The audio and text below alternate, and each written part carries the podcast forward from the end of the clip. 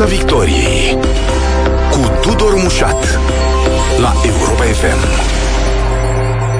Bun găsit uh, tuturor pe frecvențele Europa FM, pe site-ul europafm.ro și pe Facebook. Invitatul acestei ediții este politologul Ovidiu Voicu, directorul executiv al Centrului pentru Inovare Publică. Bun venit în Piața Victoriei! Bună ziua, mulțumesc pentru invitație! Ne uităm la o serie de episoade care pot duce la schimbarea raporturilor de putere în coaliție și, în ultimă instanță, la decizii, de un fel sau altul, care ne privesc pe toți, că de fapt asta ne interesează cel mai mult, domnule Voicu, și aș începe cu această demisie a lui Vasile Dâncu de la Ministerul Apărării, uh, termenii în care s-a produs, uh, timpul scurs până când ea s-a produs. Ce v-a spus episodul de ieri, felul în care ministrul a ales să părăsească scena? În mod evident, singurul supărat de această demisie este chiar domnul Dâncu, uh, fiind persoana care pierde cel mai mult. Uh, cred că nici domnul Iohannis și nici PSD, mai exact domnul Ciolacu, uh, nu sunt nefericiți că au scăpat de domnul Dâncu. Pe de o parte, domnul Iohannis pentru că nu controla așa cum își dorea Ministerul Apărării, pe de altă parte, domnul Ciolacu pentru că îl vedea pe domnul Dâncu ca un potențial contracandidat, ca un potențial rival la conducerea PSD. Bun, noi acum am văzut că s-a produs demisia asta exact cu o zi înainte de ședința de azi a CSAT uh, și mi se pare un uh, moment uh, simbolic și, și bine ales. Nu știu dacă neapărat din partea domnului Dâncu, cred că mai degrabă din partea cealaltă.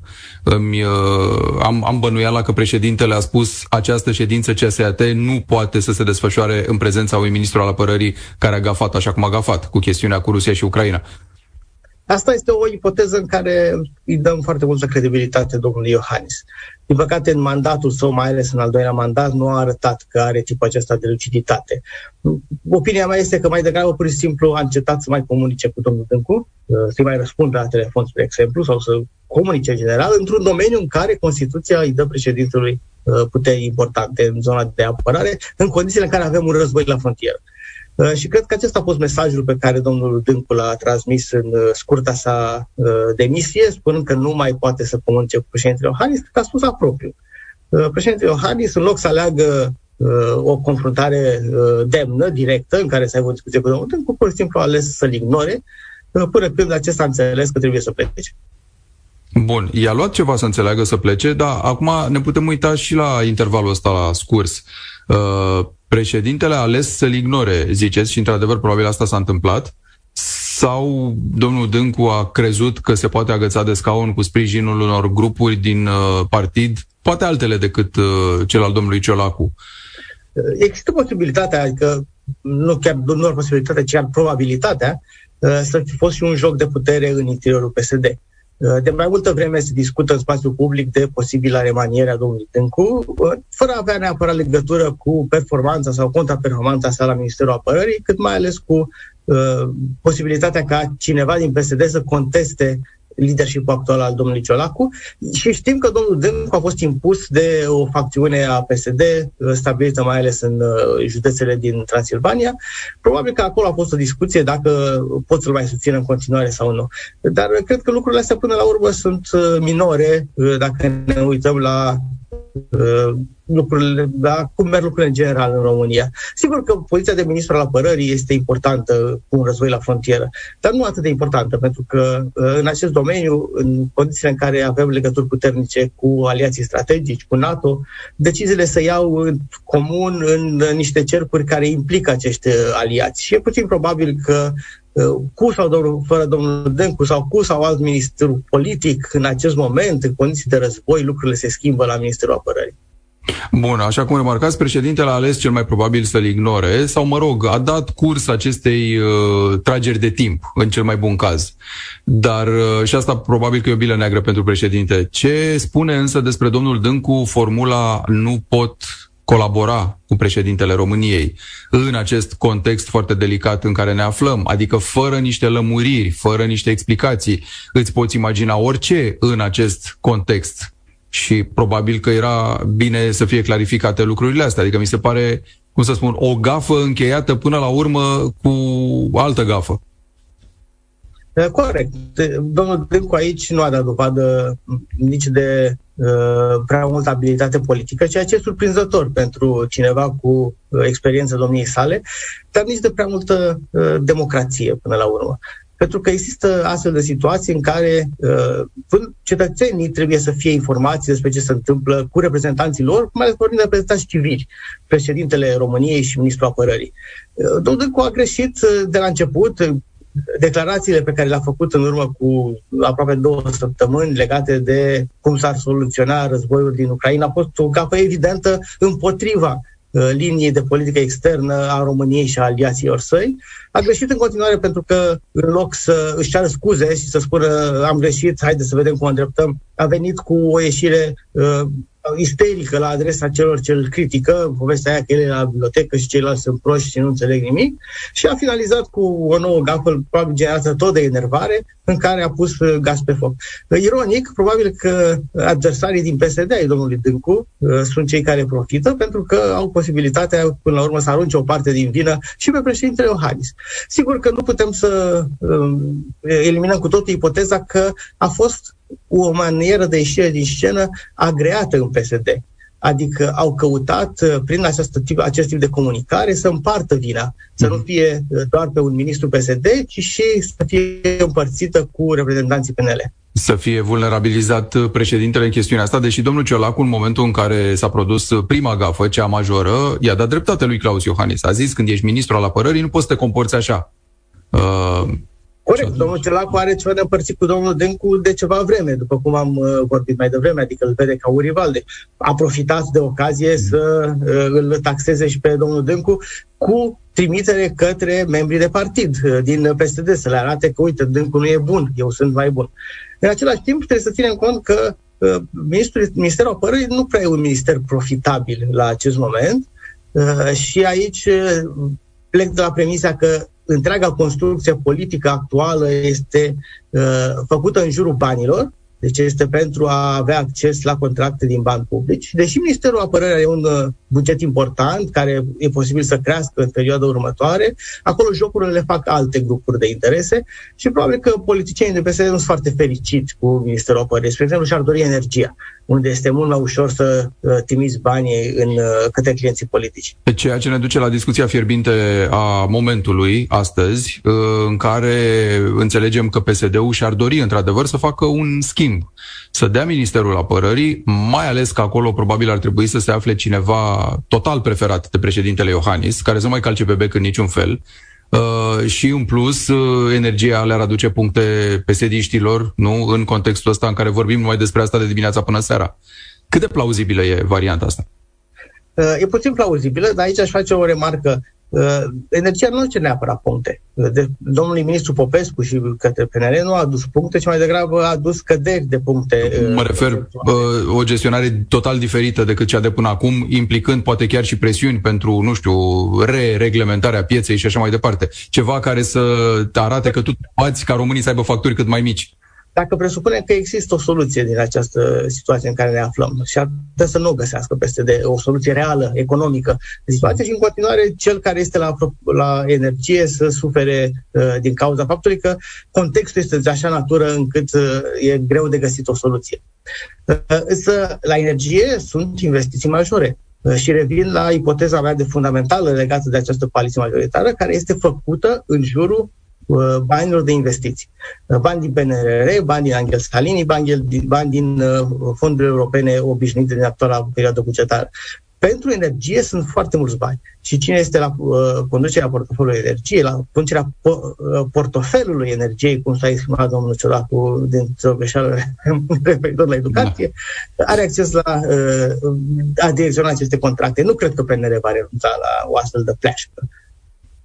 Da, nu va renunța, pe de altă parte însă s-ar putea să dorească să nu știu, scape de cartoful fierbinte pe perioada iernii. Noi acum ne imaginăm că toată lumea e cu ochii pe momentul mai 2023, când ar trebui să se producă rocada uh, premierilor și să, um, între partide, și să fie, mă rog, schimbate și ministerele de forță, câteva, printre care și cel al apărării. Apărările, internele, uh, nu, uh, fi, finanțele și justiția, dacă mi-amintesc bine. Și atunci, probabil că toate calculele astea sunt cu ochii pe, pe ce se va întâmpla atunci. Mai facem asta? Nu mai facem asta? Lăsăm pe Ciucă în continuare? Uh, poate vrea Ciucă să plece mai devreme și să-l lase pe Ciolacu mai devreme? Adică, cred că totul trebuie raportat la, la asta, nu? Uh, sunt de acord cu asta și, uh, într-adevăr, punctul culminant al acestor distensiuni va fi în mijlocul anului viitor, când cele două partide, fiecare în parte și apoi împreună, trebuie să, trebuie să iau o decizie dacă vor respecta uh, înțelegerea inițială. Și sunt multe necunoscute. Uh, în primul rând, uh, necunoscuta principală este cum vor curge banii.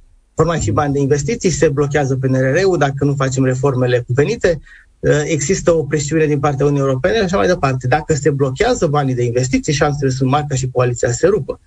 Apoi există și necunoscuta uh, situației din uh, sondaje, spre exemplu. Uh, PSD în mod evident, ar avea o șansă mai bună dacă ar pleca de la guvernare și ar ataca alegerile în 2024 din opoziție, torpilând Uh, guvernul și în același timp controlând decizia în Parlament, așa cum am mai văzut că a făcut în perioada Tăricianu, când exista un uh, guvern minoritar susținut uh, când vroia de către PSD din Parlament.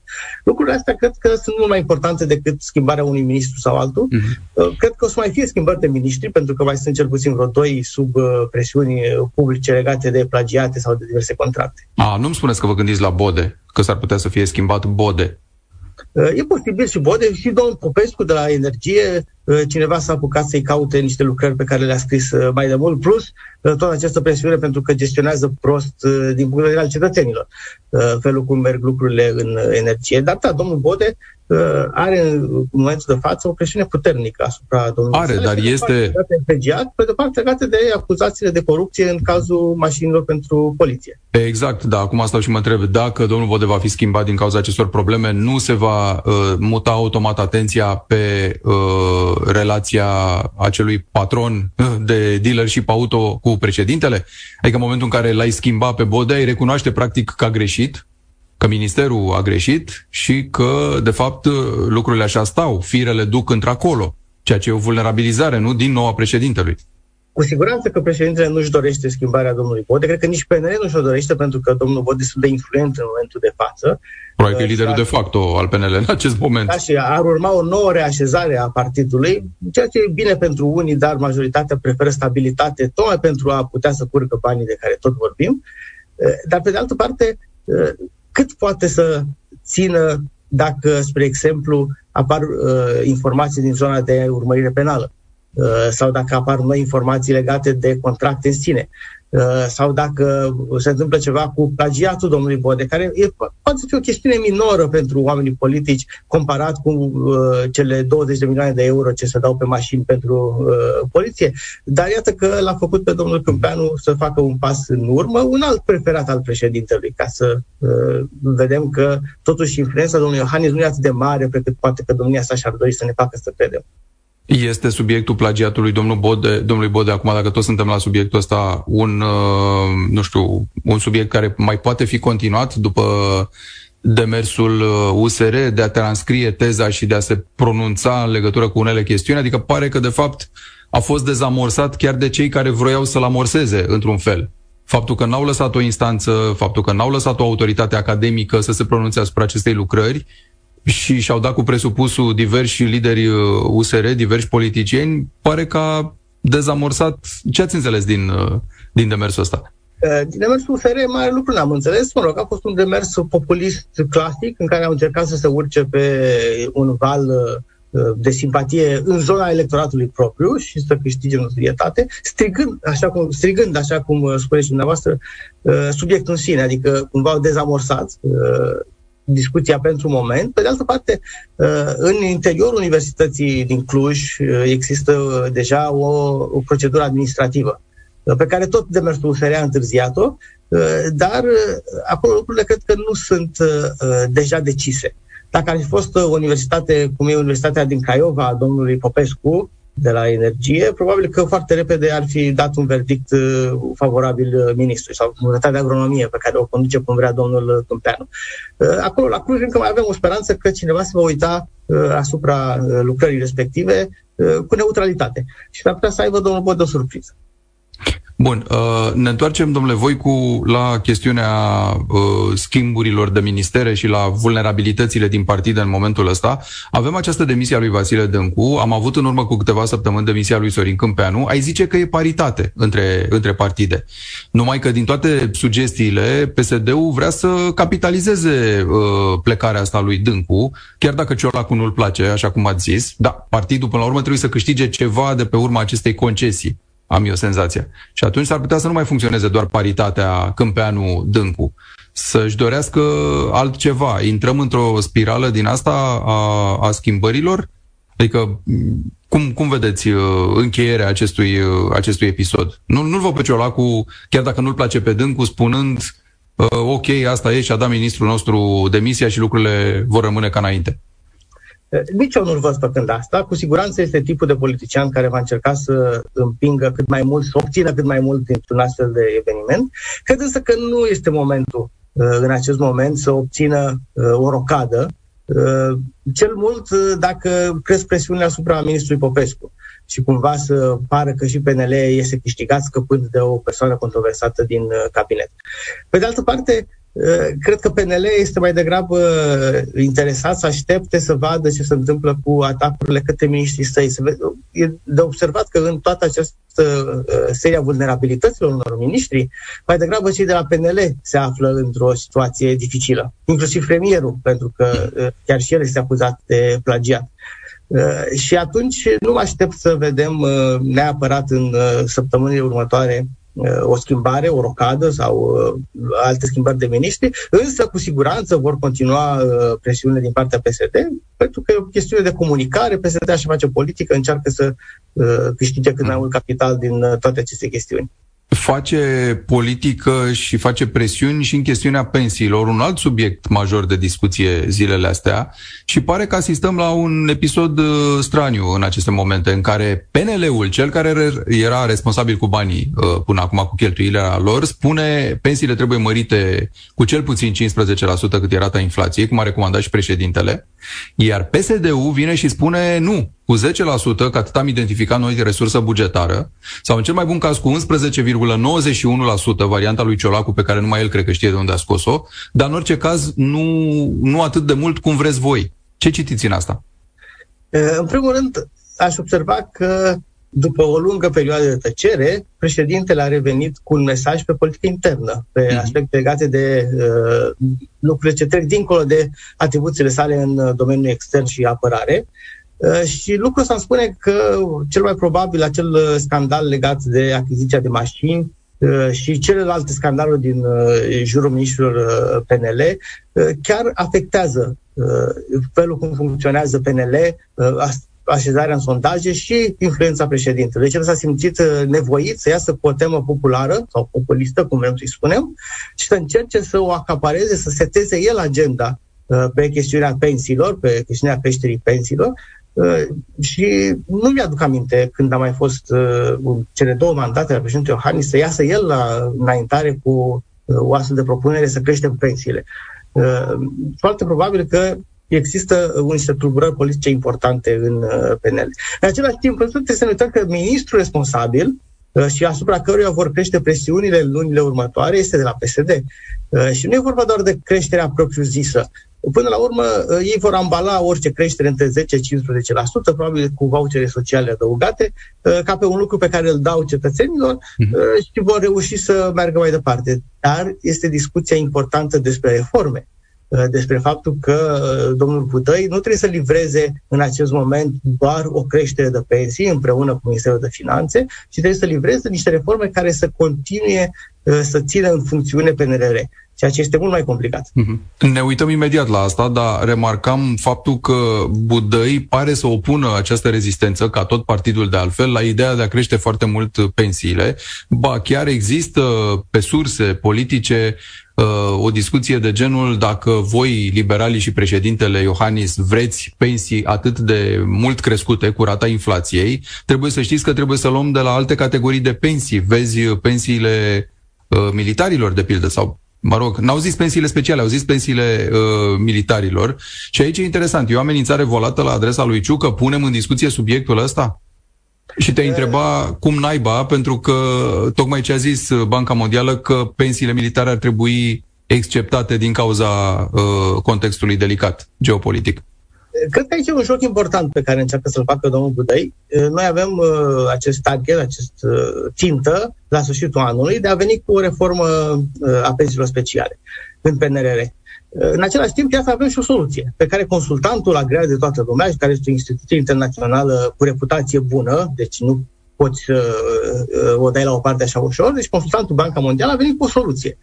Și acum ministrul Budăi ar trebui să pună în aplicare sau să vină cu o decizie politică, să convingă coaliția să o accepte în condițiile în care majoritatea parlamentarilor nici nu o să audă de așa ceva, să-și piardă propriile pensii, plus cele ale clientelei, plus cele ale primarilor și așa mai departe. Uh-huh. Uh, cumva, uh, cred că PSD, prim-ministru Budăi, uh, vrea să atragă PNL și în această discuție, adică să împartă vina și pe uh, posibilul eșec al uh, reformei pensiilor, așa cum cumva încearcă să-și împartă vina și pe uh, potențialul eșec al uh, Schengen. Și totuși vreau să spun și un lucru pozitiv de față de PSD aici, fără să fiu un mare admirator al PSD, în condițiile în care ai resurse limitate, uh, versiunea PSD uh, de a da vouchere sociale celor mai săraci dintre uh, pensionari este o abordare mult mai înțeleaptă. Uh, ceea ce a propus, de fapt, domnul Gutăi, să nu mărim toate pensiile Otova, în care vom mări pensiile mai mari cu mai mult și pensiile mai mici cu mai puțin, pentru că le mărim procentual, ci să venim cu aceiași bani să folosim pentru programe sociale pentru cei care au nevoie. Uh, e unul din puține momente care, iată, PSD a dat dovadă de înțelepciune și de politici echilibrate în ultimii ani și cred că trebuie să remarcăm acest lucru n-a fost aceeași abordare înțeleaptă a coaliției atunci când a venit vorba de compensarea facturilor la energie, pentru că indiferent cât de bogat ești sau cât de uh, mult consumi, sigur, încadrându-te în acele plafoane, uh, ești compensat la fel ca unul foarte sărac sau vulnerabil, nu? Și atunci uh, aici toată lumea a zis senatorul cu o vilă de 1300 de metri pătrați sau proprietarul de garsonieră care își duce zilele de la o zi la alta, beneficiază de aceeași uh, scutire. Da, da, da. Iată că nu avem același tip de abordare. Uh, ironic vine din partea PNL, nu? Că Ministerul Energiei este PNL. Pe de altă parte, uh, cred că era și mult mai greu. Uh, era foarte dificil uh, din cauza uh, digitalizării extrem de precare a statului român, a administrației publice, era foarte dificil să facă legătura între uh, factură și nivelul de trai al uh, familiei respective, pentru că pur și simplu nu avem baze de date pe care să le interogăm repede.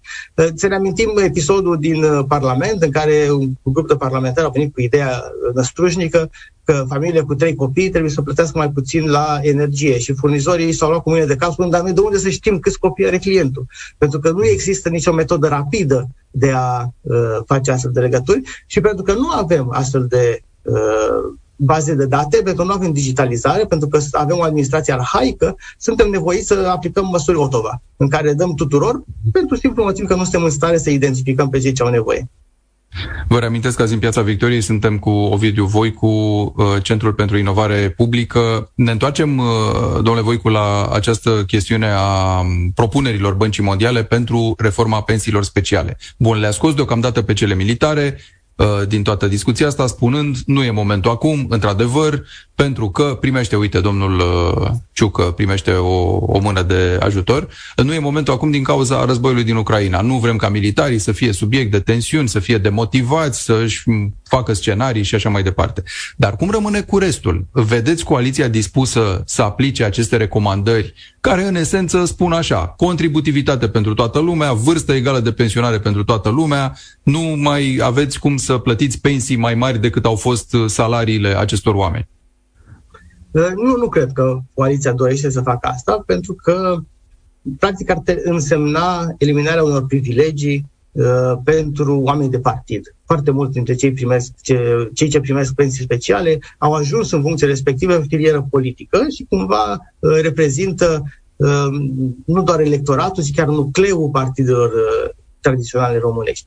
Însă nici nu pot să spună pe față că nu vor să facă asta, pentru că este nepopular, uh, pentru că este nesustenabil economic și de aceea mă aștept că va urma o perioadă de uh, aparent bâlbe, dar foarte probabil bâlbe premeditate în zona legislativă, în care vor fi trecute tot felul de legi care uh, cumva par să implementeze uh, propunerile consultantului, propunerile băncii mondiale, dar ulterior legile respective se vor dovedi ori inaplicabile, ori neconstituționale, așa cum am văzut de altfel de două sau trei ori legați de pensiile speciale, în care au fost clasate mici șopârle pe care Curtea Constituțională să le identifice. Bun, dar aici, aici nu poți să, să păcălești, pentru că tu până la sfârșitul anului trebuie să te achiți de acest jalon ca să primești banii. Dacă încep contestații la curte, decizii și așa mai departe și intrăm în anul viitor și uh, nu o lălăim, bănuiesc că lucrurile astea, nu, banii nu vor veni. Pur și simplu. Adică ce faci? Renunți la acest uh, capitol? Uh, nu, nu cred. Cred că uh, România va negocia, așa cum a făcut-o în nenumărate rânduri, pentru că până la urmă decizia este politică acolo, este o doză de subiectivitate. Uh, vom trece o parte din legislația necesară, din normele necesare, uh, dar nu neapărat aplicabile. Și atunci urmă o negociere cu Comisia Europeană, haideți că măcar am încercat, uite, am avansat, uh, că mai vine o tranșă, poate două tranșe, până când o să devină evident că lucrurile s-au blocat. Mă îndoiesc că în actualul context Comisia Europeană va fi atât de drastică, din nou, pentru că vorbim de uh, aspecte politice, mai ales după ce uh, există posibilitatea ca uh, să fim sancționați în zona de Schengen, spre exemplu. Uh, și totuși România uh, nu are o poziție uh, din vedere al statului de drept atât de proastă ca Ungaria și Polonia, deci cumva o compensare politică trebuie să apară. Cuvântul magic Schengen, dispute aprinse și în legătură cu asta, nu? Toată lumea e acum supărată pe olandezi, uh, suspecții de serviciu în blocarea accesului nostru. Uh, cum vedeți gestionarea acestor ultime zile de către politicienii români? Cu toată retorica asta, hai, acum ori niciodată, după care supărarea maximă și uh, toate invectivele adresate olandezilor după votul din Parlamentul lor. Cred că este similară cu ce vorbeam mai devreme despre inabilitatea domnului Dâncu. Adică ne-am supărat așa mofluzi pentru că nu ne-am dat seama ce trebuie să facem la timp. Toată retorica României, a politicienilor români, a fost pe faptul că suntem pregătiți tehnic, ceea ce în oarece măsură, în bună măsură, este adevărat, dar ignoră cu totul că votul din Parlamentul olandez, ca și deciziile din uh, alte țări, reprezintă niște instrumente politice. Nu a existat niciun fel de diplomație activă la nivelul partidelor din uh, Parlamentul Olandei. Este acolo și uh, o formă specială de democrație în care e un prag electoral foarte scăzut și coalițiile sunt din foarte multe partide și inclusiv un partid mic uh, poate să determine uh, un vot de importanță acestuia.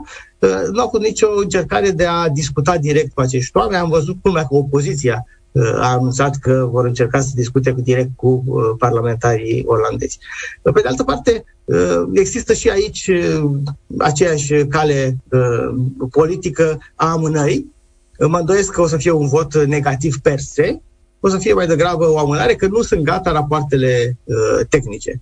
Ceea ce, uh, până la urmă, ne mai dă o șansă, probabil, în primăvara anului viitor. E un eșec pe care să-l deconteze politicienii, pentru că, sigur, noi am stat multă vreme, nu fără să intrăm în Schengen, probabil că nu ardeam uh, acum să intrăm neapărat până la sfârșitul anului, dar nivelul de așteptări pe care ei l-au setat, gradul ăsta de certitudine pe care l-au sugerat, ne face acum să picăm de foarte sus și e inevitabil să fim supărați pe ei. De ce ne-ați promis asta? De ce v-ați lăudat cu asta?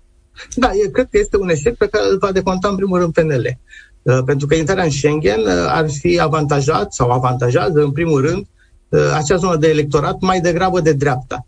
Fie firme, business-uri care au relații comerciale cu celelalte țări din spațiul Schengen și atunci ar fi scăpat de Uh, toată corvoada uh, uh, declarațiilor vamale, fie persoane, mai ales români care muncesc în străinătate și care și-ar fi dorit și ei ca toată lumea să nu mai piardă vremea la control pașapoarte ori de câte ori să duc sau se întorc de la muncă. Ori aceste două categorii de potențiali votanți sunt mai degrabă ai PNL decât ai PSD.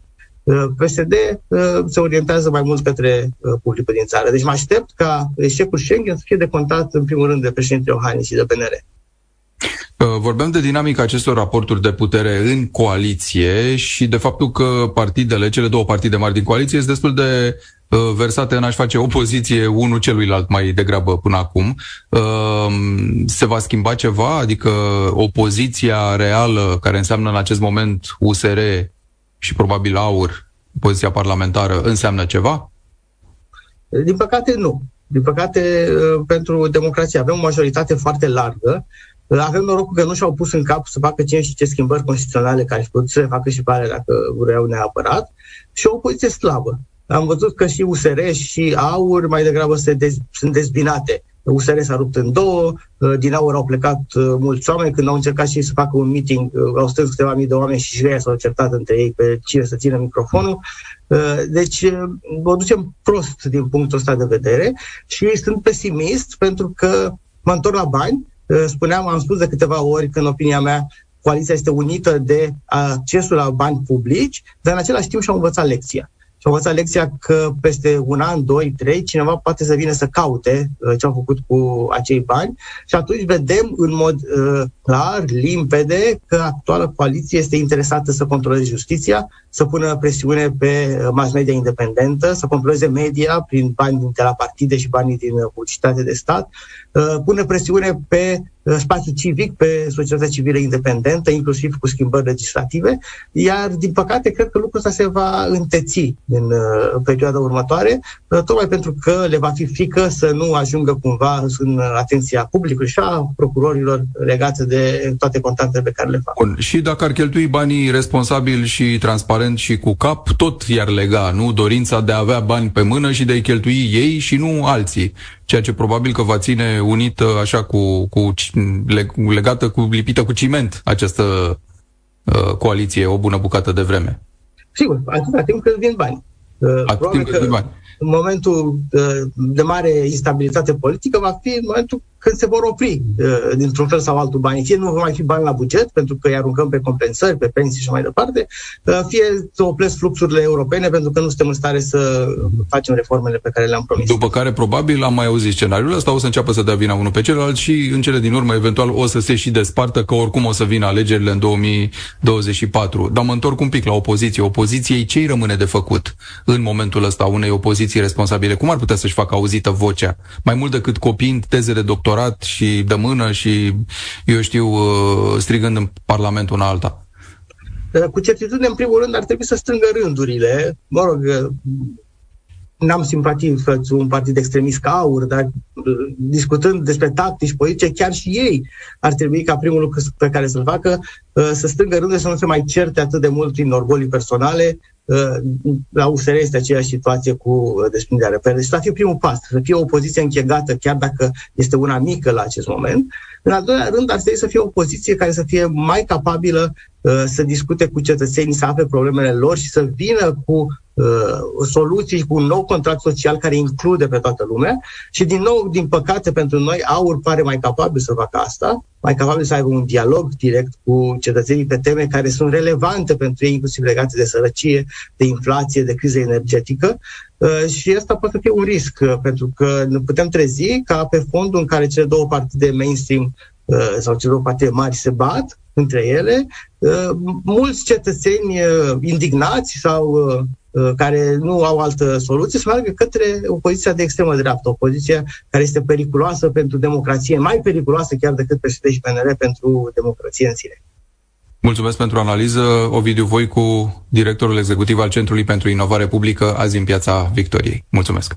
Mulțumesc și eu, la revedere!